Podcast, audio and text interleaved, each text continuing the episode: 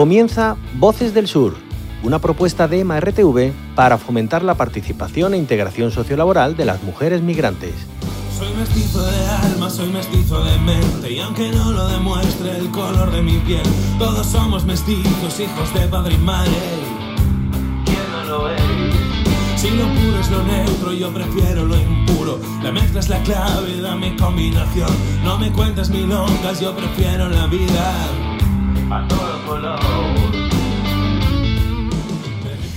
buenas a todas y todos desde Voces del Sur. Estaremos conversando sobre diversos temas en esta serie de programas en torno a la migración en Andalucía. Con estos programas fomentamos la participación de mujeres de origen migrante en Sevilla y es un espacio sobre todo para descubrir las voces del sur en una Sevilla multicultural. Para abordar estos temas estaremos conversando hoy con Caterín Ojeda, de origen venezolano, quien formó parte del proyecto Historias del Sur, Valores Universales, y recibió una formación en producción radiofónica y audiovisual. Hoy forma parte de la red de reporteras populares de la onda local de Andalucía, ofreciendo contenidos informativos locales para Ola y sus más de 90 emisoras asociadas. Caterín Ojeda estará a su vez entrevistando a María Rocío Cárdenas, directora general de Igualdad, Cultura y Participación Social de la Universidad Pablo Olavide. En esta entrevista se estará abordando los retos de los procesos de inclusión en la sociedad de acogida. Bienvenida, Caterín, a este espacio, tu espacio, Voces del Sur.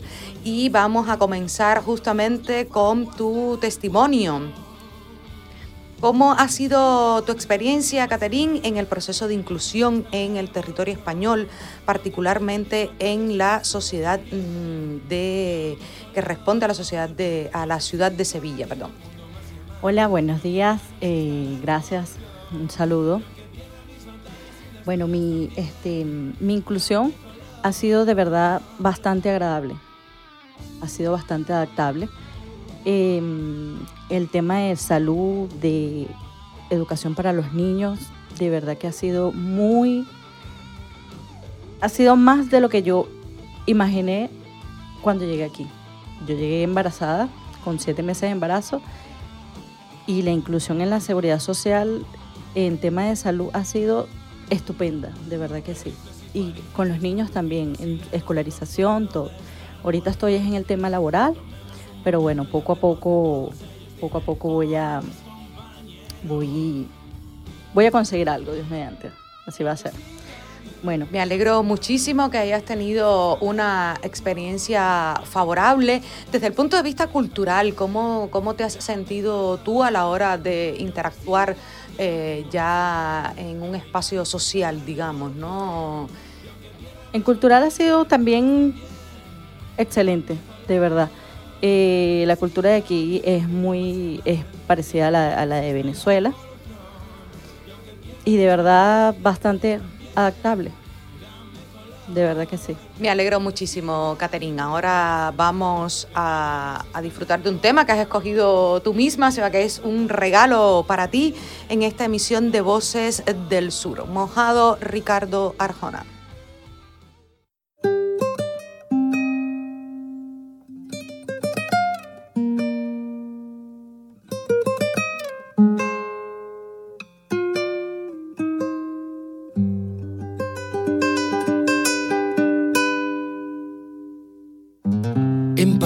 De camisas, un sombrero, su vocación de aventurero, seis consejos, siete fotos, mil recuerdos. Empacó sus ganas de quedarse, su condición de transformarse en el hombre que soñó y no ha logrado. Dijo adiós con una mueca disfrazada de sonrisa suplicó a su Dios crucificado en la repisa el resguardo de los suyos. Y perforó la frontera como pudo. Si la luna suave se desliza por cualquier cornisa sin permiso alguno Porque el mojado precisa comprobar con visas que no esté Neptuno.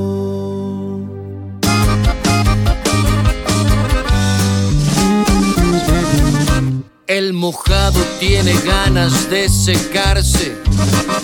El mojado está mojado por las lágrimas que bota la nostalgia. El mojado, el carga el bulto que legal no cargaría mi obligado. El suplicio de un papel lo ha convertido en fugitivo. Y no es de aquí porque su nombre no aparece en los archivos, ni es de allá porque se fue. Si la luna suave se desliza por cualquier cornisa sin permiso alguno, porque el mojado precisa comprobar con visas que no esté Neptuno. Mojado, sabe a mentira tu verdad, sabe a tristeza la ansiedad de ver un freeway y soñar con la vereda que conduce hasta tu casa.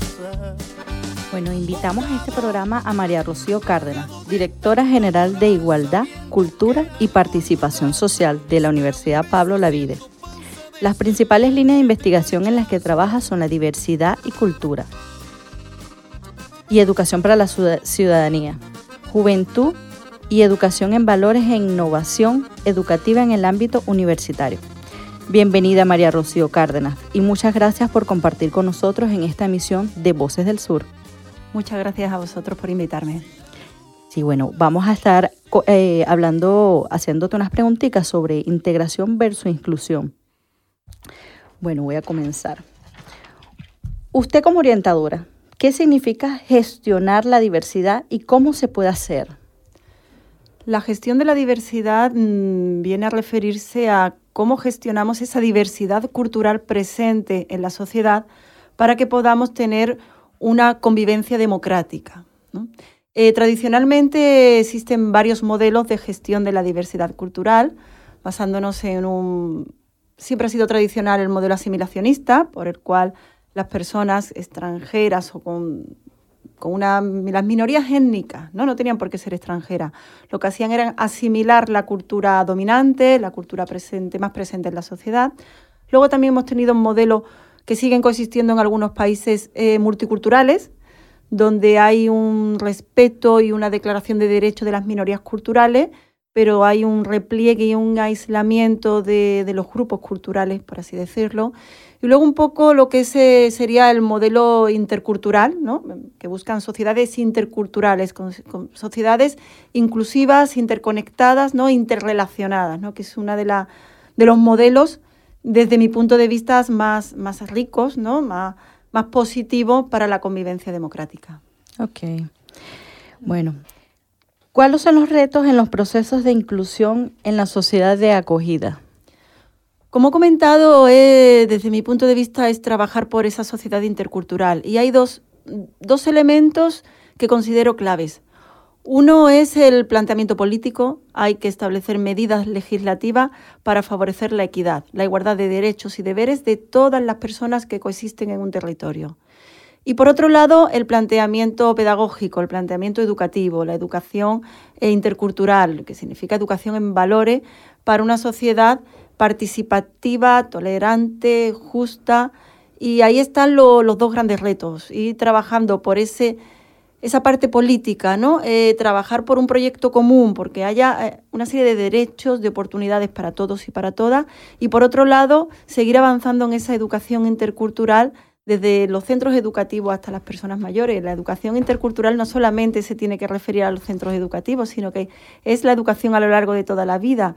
Todos tenemos que estar continuamente formándonos en la educación en valores, en eh, la ciudadanía, la participación democrática, la justicia, la solidaridad, la cooperación tan importante en, las sociedades interculturales. Entonces creo que son los dos grandes retos. Importantísimo. Bueno, María Rocío Cárdenas, en contexto socioeducativo, ¿Considera que hay equidad de oportunidades y derechos para los migrantes? Pues bueno, ya un poco he dicho que es un reto, la equidad, ¿no? Yo creo que la equidad parece como una utopía que está ahí, que a veces es difícil, pero no, no está mal que sea, porque eso significa que continuamente tenemos que estar luchando por la equidad, porque parece que se nos impone esa desigualdad. No, no creo que haya equidad. Creo que hay todavía muchas barreras que derribar en el contexto social y en el contexto puramente educativo. Eh, se trabaja más por la integración que por la inclusión, cuando son dos elementos distintos que tienen sus, sus connotaciones distintas. Hay que, habría que trabajar por la, por la inclusión, por el valor de la diversidad y no por un modelo más asimilacionista, que está, puede estar debajo de la integración, cuidado. ¿no? Entonces, todavía hay muchas barreras que derribar en, en el ámbito socioeducativo. ¿Qué tipo de programas o de proyectos se pudieran implementar en los centros de acogida, no solo para la integración, sino también para el aprovechamiento del tiempo de las personas migrantes que allí se encuentran? Yo creo que son esenciales los proyectos, nuevamente vuelvo a remarcar la idea, interculturales.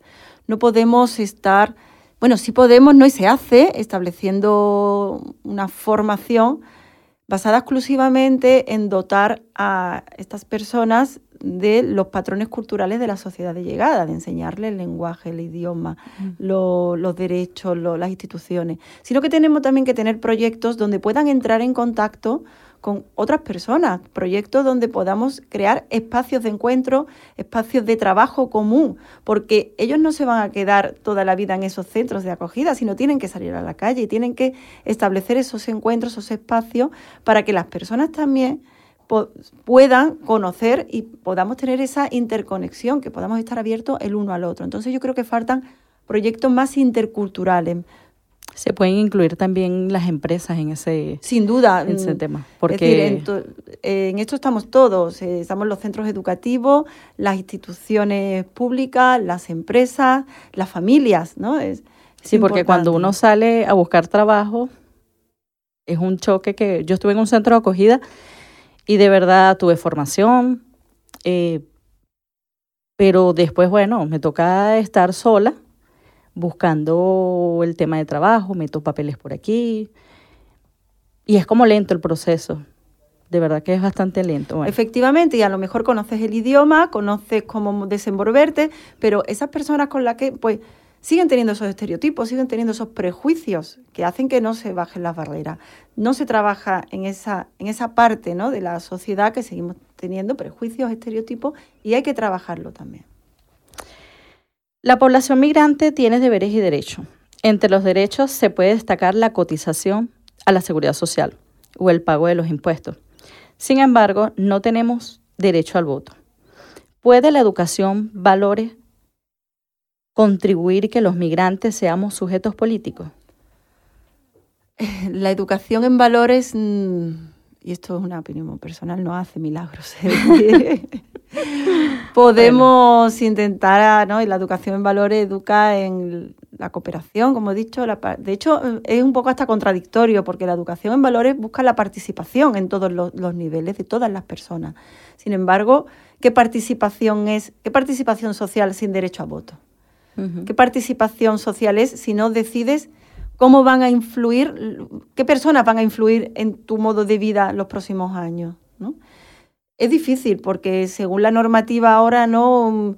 Creo recordar que tenía que tener convenio de reciprocidad, tendría que tener una residencia de cinco años y que a la larga, cuando te pones a sumar, son pocos las personas extranjeras que tienen ese derecho a voto. Son muy pocas las personas que tienen plenos derechos de participación social.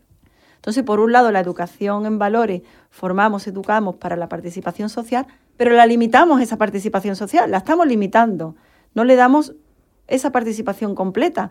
Que una persona decida, después de llevar cinco años aquí y contribuir económicamente al país, decida quién va a tomar decisiones que van a influir en su vida. Es más participación que eso y sin embargo la, la limitamos.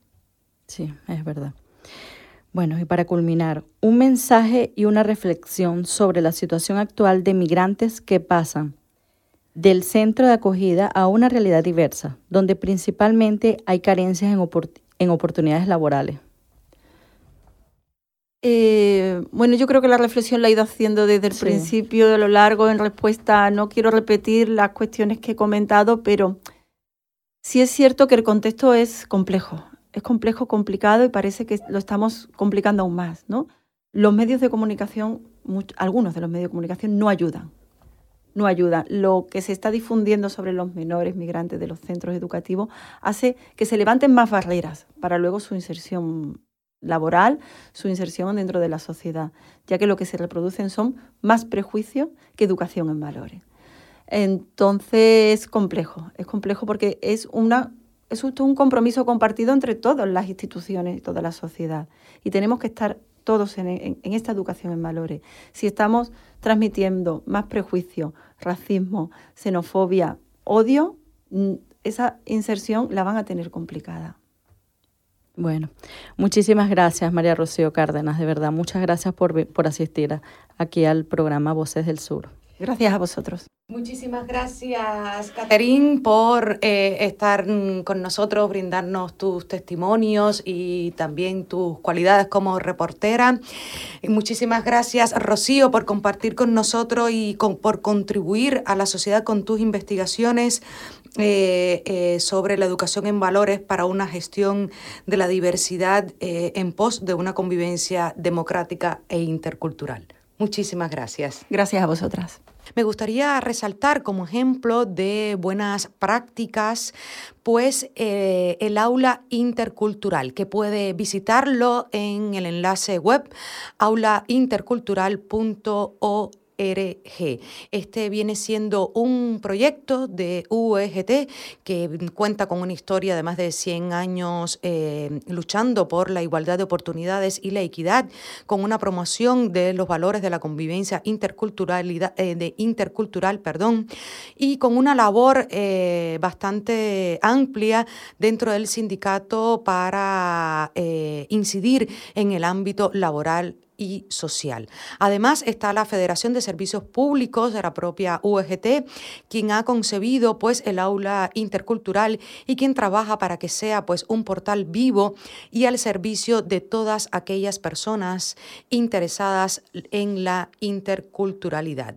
A raíz de la campaña de sensibilización Stop Racismo, Educar para Encontrarnos, Educar sin Exclusión, iniciada en el año 2014 y dirigida al y al alumnado dentro del programa de sensibilización para la igualdad de oportunidades y la convivencia intercultural en el ámbito educativo, Educar sin exclusión, pues se crea eh, a raíz de esta campaña la red de centros interculturales. La finalidad de esta campaña pues, fue una especie de comienzo para avanzar hacia un modelo de escuela intercultural e inclusiva que mm, proporcionara pues, pautas necesarias para prevenir situaciones de racismo, xenofobia y otras prácticas de discriminación en las aulas. Hasta este momento, como bien expresan en la propia página de Aula Interculturalidad, pues eh, han intervenido en 64 centros educativos de distintas comunidades autónomas con la campaña Stop Racismo y también han trabajado en Andalucía, concretamente en las provincias de Sevilla y Córdoba. En el caso de Sevilla, pues eh, han incidido dentro del Centro de Educación Permanente del Polígono Sur, que eh, bueno, ha sido una novedad para esta red, ya que por primera vez realizaban talleres con hombres y mujeres cuya edad mínima eran los 18 años de edad. Actualmente, eh, Aula Intercultural pues está presentando su campaña Tu educación va a cambiar el mundo, al cual pues invito a que conozcan y también que intenten participar porque es una campaña que está dirigida mm, a la comunidad educativa, tanto al profesorado, familias y alumnado, pero también a todas las personas que participen en diferentes procesos de formación. ¿Y cómo se puede participar? Pues solicitar talleres o exposiciones, así como participar del seminario o también adquirir los materiales mm, desde el sector de enseñanza de UEGT. Eh, de esta manera, pues ellos brindan también acciones gratuitas y que serán realizadas por profesionales expertos y expertas en escuela inclusiva.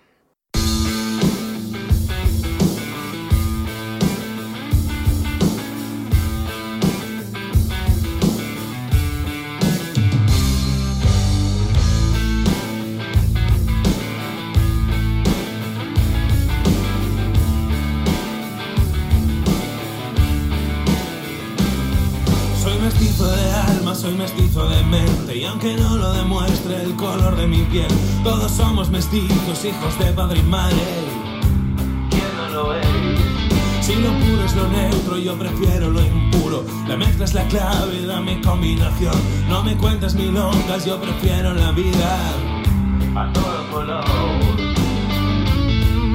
Rifles y parices, de estúpidos y lerdos de lo absurdo de estar muertos. Tomemos un momento y hablemos de todo ello. Dime, ¿cómo lo ves, compañero? Y aunque siga viendo el mundo más y mal, y aunque ya no exista la revolución, y aunque pierda mis batallas y las tuyas también, dame color.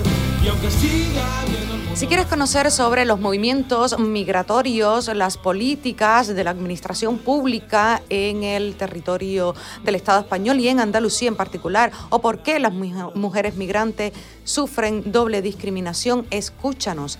Te contaremos cuáles son los retos que tenemos como ciudadanos para una convivencia multicultural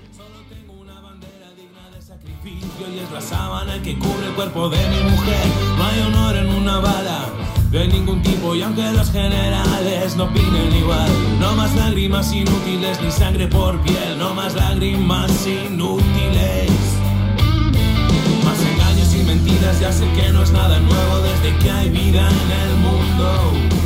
Bolas de papel con tu vida y tus sueños, políticos corruptos llenos de fango hasta el cuello. Voces del Sur un proyecto de MRTV la Onda Local de Andalucía con la colaboración del Ayuntamiento de Sevilla.